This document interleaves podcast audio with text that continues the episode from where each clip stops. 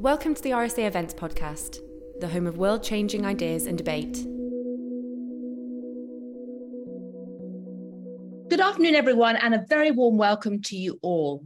I am Gillian Tett. I'm an anthropologist, author of Anthrovision, and I'm the editor-at-large for the Financial Times in the U S, and I'm also co-founder of Moral Money, our sustainability platform. And I'm absolutely delighted to be here for this very special R S A event with Brad DeLong. Now, I've been watching Brad for many, many years because he's an incredibly influential thinker. Um, there are a lot of groupies in America in particular um, who've been following him as well. And he's now come out with a new book, wonderful title, Slouching Towards Utopia, which has been getting great reviews from some of the world's economists and journalists. And Brad has a very long list of credentials, so I'll try and keep it short. But the key thing to know is that he's a professor of economics at U C Berkeley, hence his fabulous background, which is certainly not the U K. Um, he's a research associate of the National Bureau of Economic Research, a web blogger at the Washington Center for Equitable Growth, and a fellow for the Institute for New Economic Thinking, where I'm also on the board.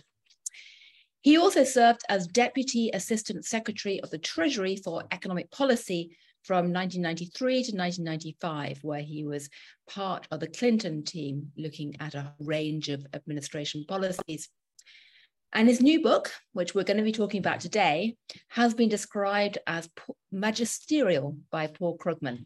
Um, Paul Krugman is not someone who throws around praise lightly, so that's very striking.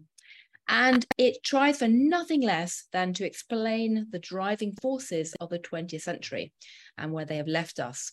Um, it's a terrific sweep through history, I must say, having read it. And it's also got this wonderful title, Slouching Towards Utopia, which very much captures his key point that we could and should all be living a fabulous life across the world, given the abundance of resources that we have, but we're not. And so what everyone wants to know is why and what can we do about that. But Brad, perhaps I can start off by asking you to explain to us, first of all, why you chose this title, but also why you think that the period of time between eighteen seventy and twenty ten was humanity's most consequential period. That's a phrase you use a lot in the book.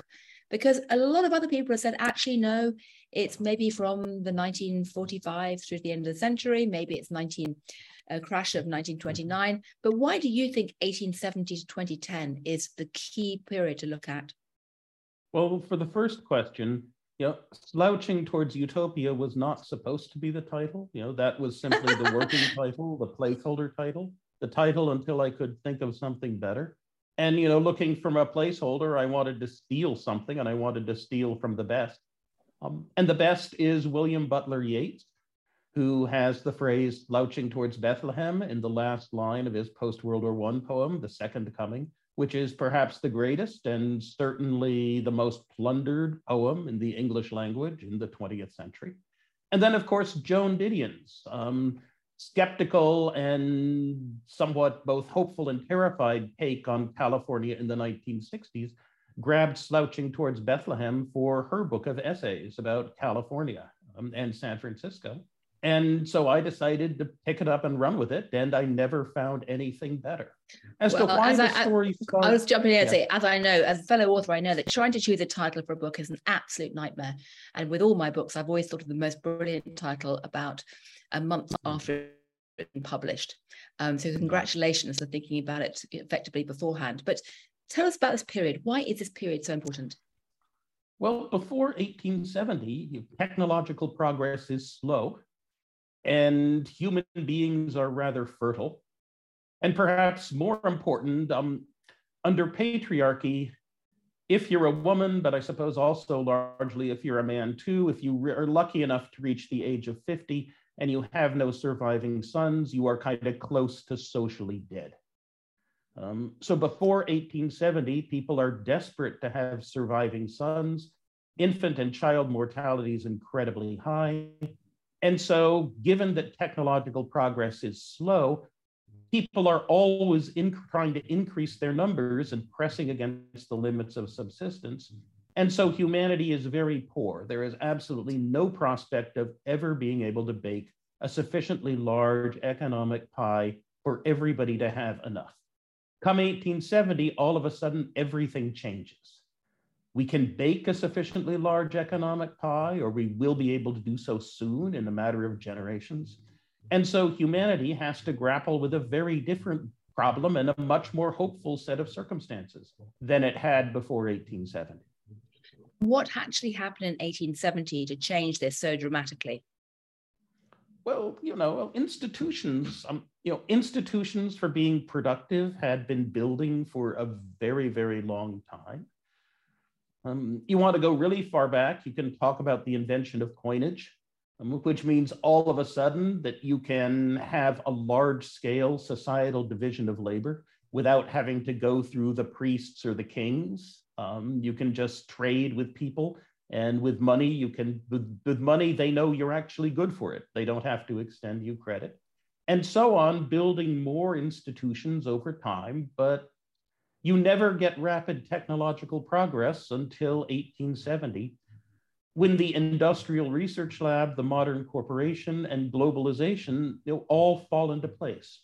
The Industrial Research Lab to rationalize and routinize discovery and development of technologies, the corporation to rationalize and routinize development and deployment, and the global market economy to, once you start deploying it, it gets deployed pretty much everywhere, because the financial incentives to do so and to copy what other people are doing are so great. Those three things all hit humanity around eighteen seventy. You know, and afterwards, the rate of technological progress is nearly five times as fast as it had been, even in what people had thought was the fast technology growth industrial revolution century before. Wow. So basically a combination of, you know, technological breakthroughs, innovation, globalization, uh-huh. free market capitalism uh-huh. Uh-huh. coming together. Uh, and yeah, but on. more, um, but more it's the invent, it's, it's not so much an invention, it's the invention of the idea that we should make invention routine.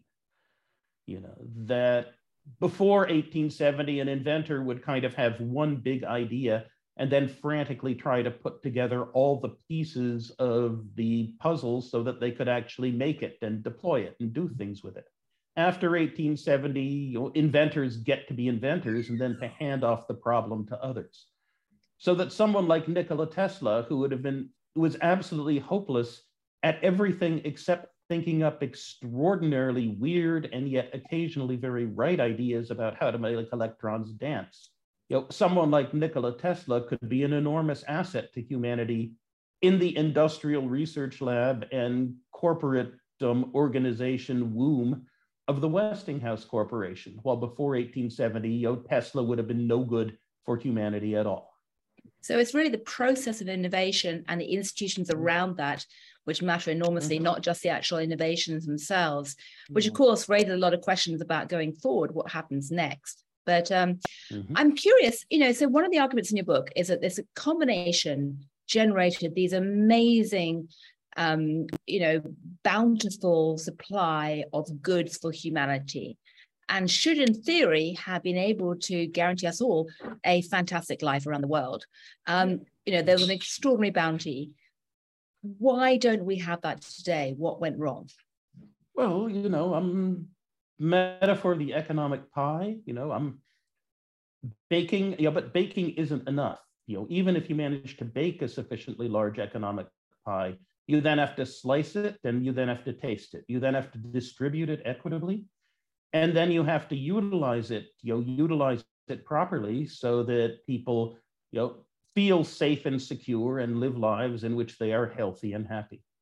And although we have managed to solve the problem of baking a sufficiently large economic pie, you know, absolutely magnificently in the past one hundred fifty years, you know, far beyond people's wildest dreams back then, you know, gone created material abundance, potentially, potentially at least, would carry us to and even beyond what people back then would have called the limit of human felicity.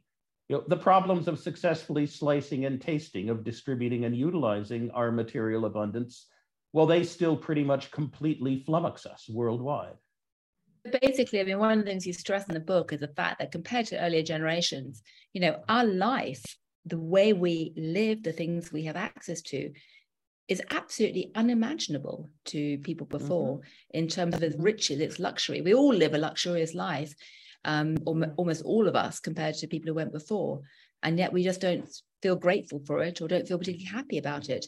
Um, you have this great line in the book, which is basically that um, although so many of us want to basically, you know, think that wealth is going to help us expand our leisure time um, and liberate us, in fact, quotes, we do not use our wealth to overmaster our wants, rather our wants use our wealth to continue to overmaster us. Can you say what you mean by that exactly? Well, this is a quote from U S C economics professor Richard Easterlin, you know, what he calls the hedonic treadmill. Um, that at the same time, practically all of us cannot imagine how people really live with less than a third of our income. And while we also cannot imagine how people with more than three times of our income manage to spend so much, you know, nevertheless, we do, right? Um, very quickly, we forget about what we used to think of as necessities, as what were the previous generation's conveniences become our necessities, out of the previous generation's luxuries become our conveniences, you know, and we invent entirely new luxuries. Um, and then are upset when we do not have enough of them, right? Like, I am upset that Comcast Xfinity's cable internet link to my house goes down about one percent of the time. You know, and otherwise it gives me twenty you know, megabytes of data a second. And to be depressed and upset and feel that I'm entitled to have much better service, that they only managed to accomplish this amazing technological marvel, which allows me to talk to you in this metaverse-like space here now, and then it be distributed throughout England and the world. And meanwhile, our producer is off in Australia someplace. Um, to be upset because that is not good enough. Um, it tells us bad things about our ability to keep our eyes focused on what is really important in our lives, um, rather than perhaps working too hard um, to get too much money to buy things that really we won't enjoy that much once we actually get them. Well, it sounds uh, like almost a religious lesson, or, um, you know, sort of a kind of life philosophy. I must say, I find the concept of hedonic treadmill really helpful. And mm-hmm. I'm constantly telling my kids about it and myself. Yeah. Um, and it's, you know, in some ways a concept we may end up having to rediscover this winter, mm-hmm. as potentially there are all kinds mm-hmm. of supply chain wow. shortages and squeezes and things, mm-hmm. um, not just mm-hmm. in the U K, but elsewhere. I was going to say, what do you what do you think has to change to actually get us to shift the balance or address the balance? You know, I mean, you call your book oh, Slouching Towards Utopia. What would utopia actually look like, um, in your view?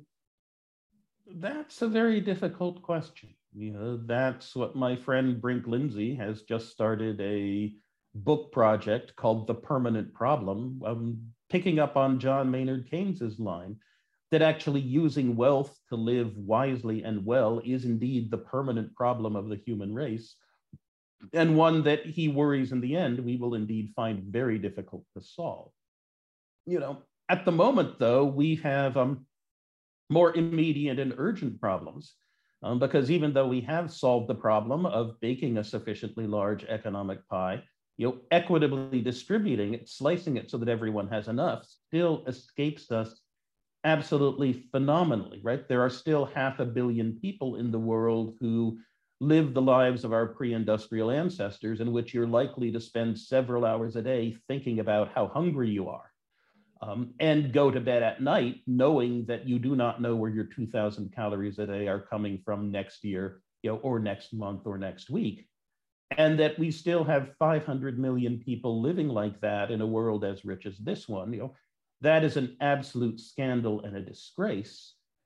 You know, plus now we are going to have, um, there is the serious potential for famine, you know, in Nigeria and Egypt um, come this winter, given the reliance of those countries on grain exports from Ukraine and Russia, and given so far the inability of governments with grain stores to get it together, you know, to release them.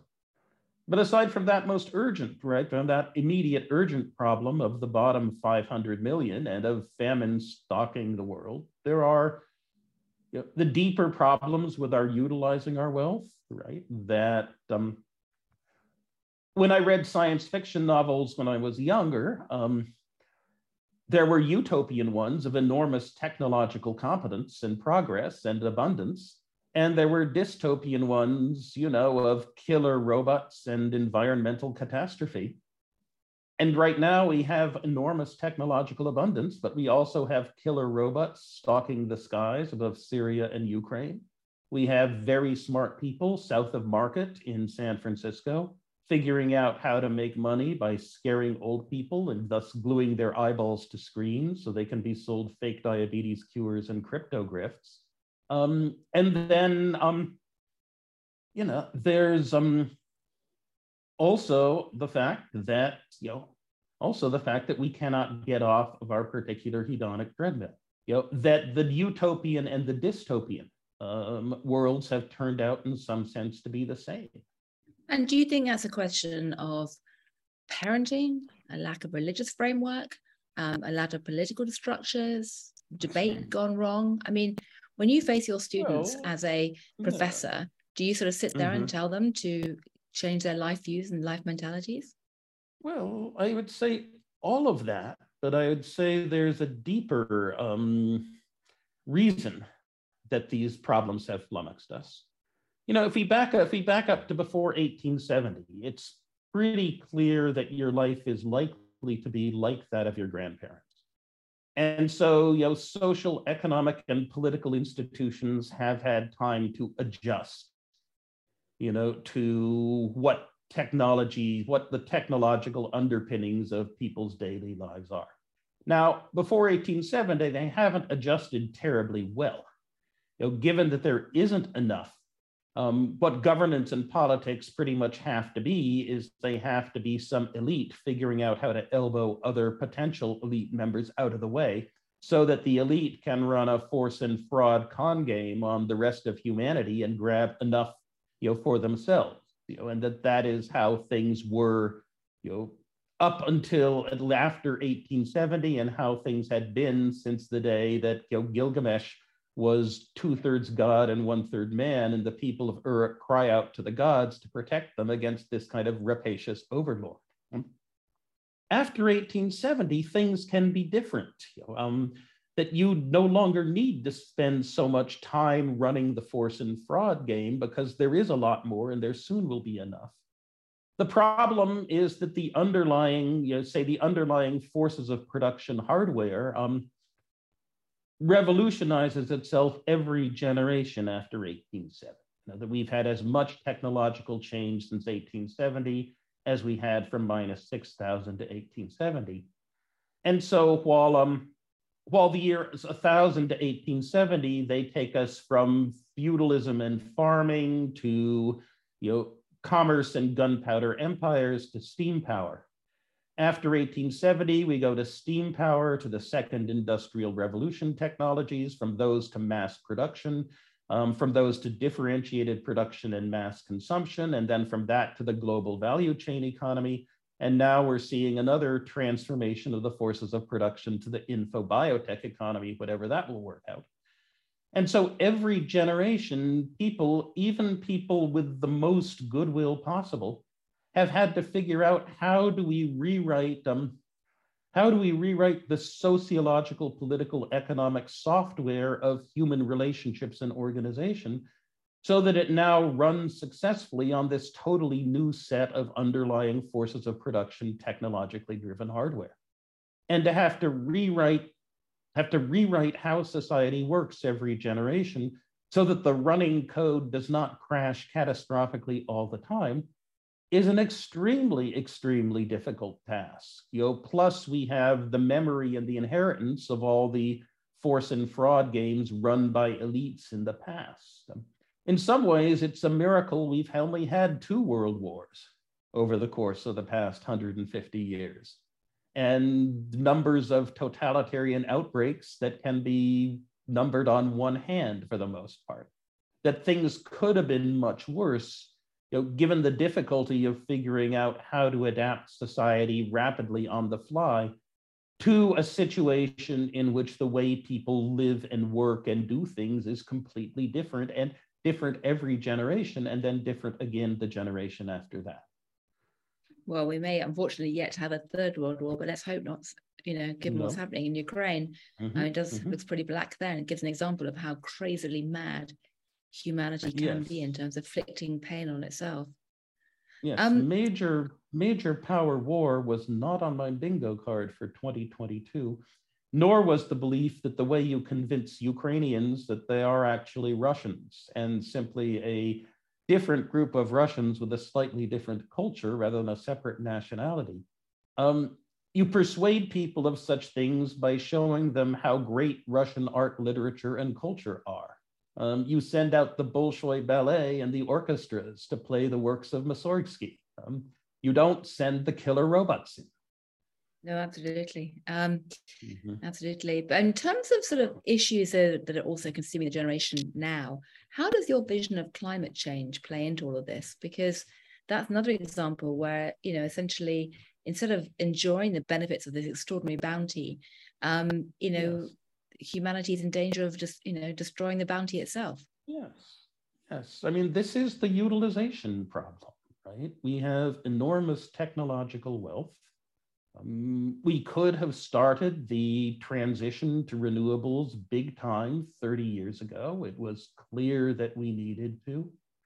Back in the Clinton administration, we got within one Senate vote of getting Al Gore's B T U tax to provide major incentives, you know, to use the market economy to, um, as von Hayek might have put it, had he lived into our day, to successfully crowdsource the solution to the problem of moving away from the carbon energy chain, right? I mean, carbon energy is a wonderful thing. We're using stored sunlight from five hundred million years ago in a concentrated form to power our civilization.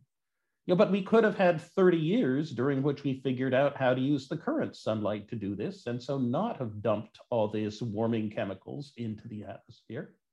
We didn't, um, even though we got within one vote, and even though we did about the equivalent of the B T U tax here in the U S this past summer with, you know, Joe Biden's success at finally getting some legislative programs through. But you know, the two degrees Celsius global warming scenarios now appear to be out the window.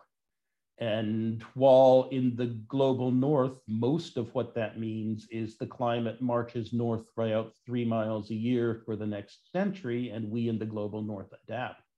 Lots of other people won't be able to, right? It really looks like this year the monsoon is three hundred miles south of where it's supposed to be, almost surely because of global warming, and you know, three hundred miles. Um, given the geography of Asia, three hundred miles means that stuff falls on the south flank of the of the mountains rather than as ice and snow on the north flank. And so right now, Pakistan is still underwater, and the Yangtze is six meters lower um, than it ought to be. You know, and there are three billion people who are very poor for the most part in the great river valleys of Asia and the monsoon regions, who need water, who need enough water, and who need the right amount of water at the right time for their civilizations to survive as they're doing, and who do not have the resources to move anyplace else. And that, that is going to be, I think, the big problem. Dealing with that is going to be the big problem of the next generation. It's no longer going to be, um, how are we going to utilize our immense wealth? It's going to be, we've misused our immense wealth. We've failed to utilize it properly. And how do we start cleaning up the damage? Well, let's hope so. I think the theme of cleaning up your mess in every possible sense is going to be the mm-hmm. theme of the next um, mm-hmm. decade or two. But um, before I start talking about what this means for the U K economy and what you think about trickle-down economics, can I quickly ask, I mean, we're about to go into the World Bank I M F meetings. Um, how do you see those, you know, what do you think that the groups like the World Bank and I M F should be talking about in relation to these kind of problems and challenges? And are they doing enough to address any of this? They should be talking about global warming. They should be talking about releasing the stocks of grain that we have in the developed countries. Um, they should be talking about debt relief. Um, they should be talking very, very, very, very loudly um, about how it should be that they can manage to keep the fight against inflation from sending the world economy into a big recession. Um, and they should be talking about other things as well, dealing with how we establish a peaceful and effective world in this particular situation, which we can no longer count on even a semi-benevolent U S, or before that, and even semi-benevolent U K, you know, to effectively run how the world manages to work. The challenges are absolutely enormous. But what about the U K here in the U K, uh, who together with her chancellor, or what the Americans would call the Treasury Secretary, Finance, Kwasi Kwarteng, is all about um, trickle-down economics. Um, how do you see trickle-down economics, and do you think it actually works or not? Um, well, first of all, um, if I were Kwasi Kwarteng, Kwarteng, I would not have taken the job. You know, here in the United States, we have, I think, six people to do the job that the Chancellor of the Exchequer does in Britain. Um, and our six can barely do their jobs properly. Um, it seemed to me it's been impossible for a Chancellor of the Exchequer to ever um, do his job successfully, and has been since the late eighteen hundreds, in fact, which is why over and over again, you find Chancellors of the Exchequer in the U K totally incompetent and underbriefed on one very important part of their mission and falling flat on their face. And this is something that I think Britain definitely needs to change, and ought to have changed one hundred years ago. That the job is simply too big, the economic and financial is too important for all these things to be under the purview of any one person, no matter how smart and how well attentioned. As to trickle-down economics, well, it can work. Um, in some sense, it has worked in the past. You know, eighteen seventy to nineteen fourteen, what John Maynard Keynes called economic El Dorado um, is the big example um, in which the world pulls forward for the first time with this enormous increase in global income and wealth inequality that we call the First Gilded Age. But indeed, everyone else is pulled up as well. Real wages in the global north are twice what they were in eighteen seventy, come nineteen thirteen. You know, I remember being, having been struck when I was twenty by Chinua Achebe's novel about the Igbo um, regions of Nigeria, Things Fall Apart, about how the coming of the British colonizers, you know, that they were nasty and they brought an absolutely crazy religion. But on the other hand, you had more goods to buy and never had the palm kernels that they produced commanded such a great price on the market. Problem was that was three or four sets of forces of production, three or four industrial revolutions ago. And um, if there is a lesson about the twentieth century, is that you should not look back and try to reassemble something that worked the past generation and apply it to today, because the technological underpinnings of the economy, how people work, how people live, how they communicate, are so very different um, that we cannot, cannot um, reproduce the successes of Margaret Thatcher or Ronald Reagan, for those who think their policies were great successes, Um, simply by redoing what they did and hoping for the same results, because the technological underpinnings are completely different. And the same applies to my friends on the left who keep calling for more New Deals, right? The New Deal was now three technological revolutions ago. And so what worked in the nineteen thirties is very unlikely to work today. That's a very good point, because of course journalists are trained very often to try and take metaphors from the past, or frames from the past, or slogans, and reproduce them. Um, and that's a very understandable temptation, but it's, you know, as you say, can be very misleading. Um, how would you then sort of characterize kind of the current situation now? And I'm curious, your crucial period stops in twenty ten. Why? Um, well, my friend John Fernald would say that the engine of technological progress begins losing a lot of its cylinders around two thousand five. Um, that is, the generation of neoliberalism had made a lot of corporations concentrate on short-term bottom lines, which meant that the industrial research labs that had been doing so much of the heavy lifting for technology in the four generations before found themselves starved of money and resources, plus the increasing scale of effort that's demanded, given that we've picked the low-hanging technological fruit, meant that governments really had to step in and do a lot more at financing technological revolutions at scale than they had before when large oligopolist corporations could do it. And again, in the neoliberal age, by and large, governments didn't. Um, and so things were going well, appeared to be going well from nineteen ninety-three to two thousand five or so, as far as technological growth is concerned.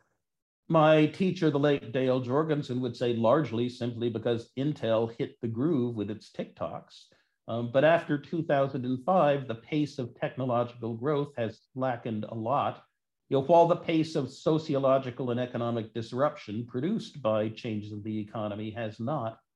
You know, so the balance of the benefits of growth compared to its drawbacks has shifted. Um, The United States has lost its position as um, Leon Trotsky liked to call it the furnace where the future was being forged. You know, it was the country that everyone looked at um, to kind of not necessarily to imitate, but to get good ideas from and to figure out what was likely to happen to them in the future. And yet I cannot find a person in India or China today who thinks the United States is any kind of model at all. Um, they view us as the unworthy heirs of people of predecessors who did great things, uh, but are now living off our capital and messing everything up. The idea that the world had um, a kind of organization headed for a collective idea of peace and prosperity and increasing democracy, that is now under systemic challenge in a way that it was not before. Plus, we have two problems that are wholly new. Um, that nuclear proliferation has now attained critical mass, to make a bad joke, and global warming is a, is a civilization-shaking threat, you know, plus a problem we thought we had solved, the problem of maintaining democracy um, in the face of pressures for, for what we might as well call fascism. Um, we thought we had solved that in the nineteen forties. Turns out we have not. So the balance looks much less hopeful for me in the future. It's not that we are going to continue to become much richer and we still need to figure out how to solve the problems of distribution and utilization. We still have to solve the problems of distribution and utilization, but we won't have as large a technological, uh, don't love dividend each generation to do so. Plus we face three civilization shaking problems that were largely off the table back before twenty ten. And that's what makes me think that the The story of the twenty-first century is going to be different than the story of the twentieth one, although we do not yet know what that story is. Well, it sounds to me like your, you know, postscript should be slouching towards dystopia, not utopia, because if you're basically arguing that essentially you've got, you know, all the hangover of the failure to distribute the mm-hmm. bonanza of wealth last time, coupled with the fact that the mm-hmm. bonanza of wealth is no longer in place. That's a very, very yes. nasty cocktail when you put it together. Mm-hmm. Mm-hmm, mm-hmm, yeah. Another version yeah. of you never had it so good, you never used to have it so good, and you ain't going to have it so good again. Yeah. Well, but we still have a civilization of immense power, and we do have the ability to talk across the world instantly, and there are eight billion of us. And even though individually, um, individually, we are barely smart enough to remember where we left our keys last night, so we can function during the day. Now, collectively, eight billion of us are all properly smart, provided we can figure out how to think and pull together, um, rather than figure out how to spend our time making each other unhappy. Do you think that the current decade is going to turn out to be what I sometimes call a hinge decade in history? Because in some ways, the nineteen seventies was a hinge decade, in that you had a period of time when you came out of the post-World War Two era, fast growth, mm-hmm. but also, you know, consensus behind the idea of social democracy and governments getting involved in the economy and steering it, and industrial policy was accepted. Um, that in some ways went to excess, and you had the period of, you know, high inflation and the crises in the nineteen seventies. But out of that hinge moment, you then got this big swing towards deregulation and free market capitalism and then globalization. I'm curious, you know, in some ways, what we're going through today has echoes of the nineteen seventies, do you think it's going to be another hinge decade, but maybe swinging back the other way against deregulation, towards more state involvement um, in the economy? Um, how do you see that? Well, this is the knotty question of the neoliberal turn, right? Um, of the shift from what Gary Gerstle likes to call the New Deal order, and I and you tend to call social democracy, you know, to You know, that's a European, to... European American distinction. You know, we call it social democracy yes. on this side, the Atlantic, yes. and um, yes. New yes. Deal on America. Yes. That the question of whether you should say Deng Xiaoping, Ronald Reagan, Margaret Thatcher, and Rajiv Gandhi are all four part of a single movement um, that is turning the world in a particular direction. I am puzzled by this, right? That if you'd asked me back in two thousand, you know, say before Al Gore lost the two thousand presidential election by the vote of five to four, since ultimately only nine people were allowed to vote in that thing, um, I would have said, yes, we'd had a course correction in the late nineteen seventies, that the post-World War Two New Deal order was excessively bureaucratized, excessively subject to rent seeking, um, that we needed to have more of a rediscovery of Friedrich von Hayek's insights about how a market economy, provided you could properly align social um, prices with social values, how that was actually the best possible crowdsourcing mechanism, because other systems either had some person at the top issuing orders, and God knows the person at the top has no idea what is really going on, or had a small number of people writing a bureaucratic rule book and turning everyone else into software bots that simply followed procedures. And again, no small group of people can figure out what the rule book ought to be, as any one of us who have ever dealt with a bureaucracy knows. And it's much, much better to let people think, you know, and be creative. You know, and the market economic order, if prices are aligned with social values, has the two enormous, enormous benefits. Um, that it pushes decision-making out to the periphery where there's someone who actually knows what's going on. And also, you really do not need to try to check up on people to make sure they're doing what they're supposed to be doing, because as long as prices are aligned with social values, there's money to be made and there's a comfortable life to be gained by doing what is actually good for society. You know, that is the free development of you Um, brings together the free development of all. Um, wonderful system if you can get it signed up and properly tuned and properly aligned. Um, and so in two thousand, I would have said that we'd made a um, successful course correction and that we had the possibility of running, you know, a, better, a bigger, a better, a more established social democracy slash New Deal order, Um, although one wearing left neoliberal sheep's clothing. Um, but, you know, after two thousand, things pretty much did fall apart. Um, you know, in the United States, you know, George W. Bush um, proceeded to, I would say, break many of the accomplishments of the Clinton administration and some of the accomplishments of the George H W Bush administration for no reason other than that I can see other than A, he could, and B, a fairly strong sense that, um, that income and wealth inequality was not a bug, but a feature, you know, that it was a good world in which the job creators got richer. And it was a just world in which people who were in some sense, you know, perceived as slackers um, actually had an uncomfortable life and had to scrabble in order to work harder, in order to kind of hold body and soul together. You know, and Barack Obama was unable to get back to anything like Clintonite confidence. Um, for reasons I do not understand, Nick Clegg acted like, um, well, acted like Nick Clegg and threw away all of the liberal Democrats' power in the United Kingdom for absolutely nothing, except to enable a conservative government that was hearkening back the policy mistakes of the pre-Great Depression British conservative governments of the nineteen twenties, who did not know how to deal with the economic crisis of the post-war, post-World War One era. And they then repeated those mistakes in the post-Great Recession era. Um, you know, followed by British politics and American politics spiraling out of control um, into something that leads people elsewhere to say, no, you know, a democracy that can elect a Donald Trump or a Boris Johnson has nothing to teach, say, a country. And even though Xi Jinping may be a little more authoritarian, at least he knows what's what um, and how to do it.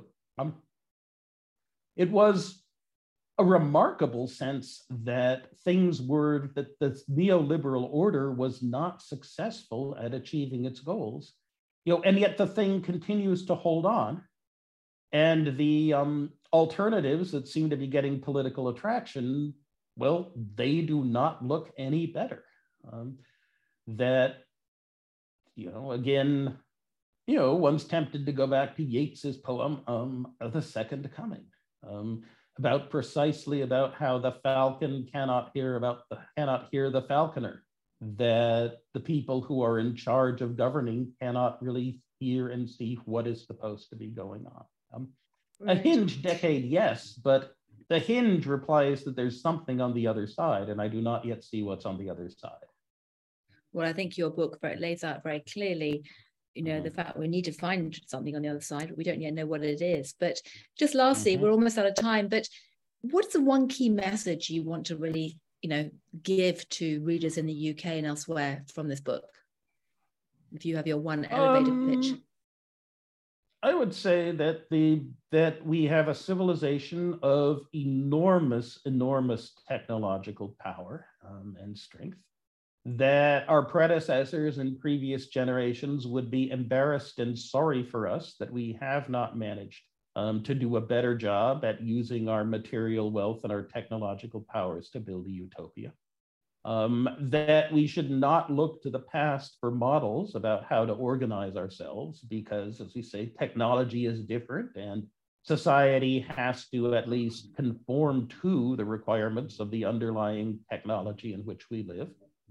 And as John Maynard Keynes wrote back in nineteen twenty-four during an earlier so-called time of troubles in the socioeconomic system, that our political parties now are all anchored in the past, and that what we really need are new ideas and new ways of organizing ourselves. And so our, the next move must be with the head. We need to think much harder about how to create a better world, um, rather than to grab for solutions that seem to work in the past.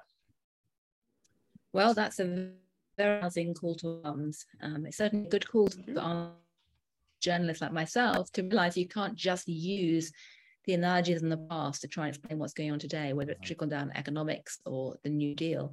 Um, and it's a certain rousing call to arms for policymakers and people from your profession, from the economics world, and the academic, academic world. So the R S A aims to champion um, these kinds of debates and discussions. It tries to put um, ideas out into the public debate in the U K and elsewhere. Um, Your book is terrific. Strongly recommend anyone to read it to get a bracing view of how the world worked between eighteen seventy and twenty ten and what the legacy is and why it might be changing. So it just remains for me to say a very big thank you indeed um, for your time, and um, good luck in getting the message out. Okay, thank you very, very much. It's been a great pleasure to be here. Thanks for listening. If you like this podcast, head to our YouTube channel for inspiring talks, interviews, and animations.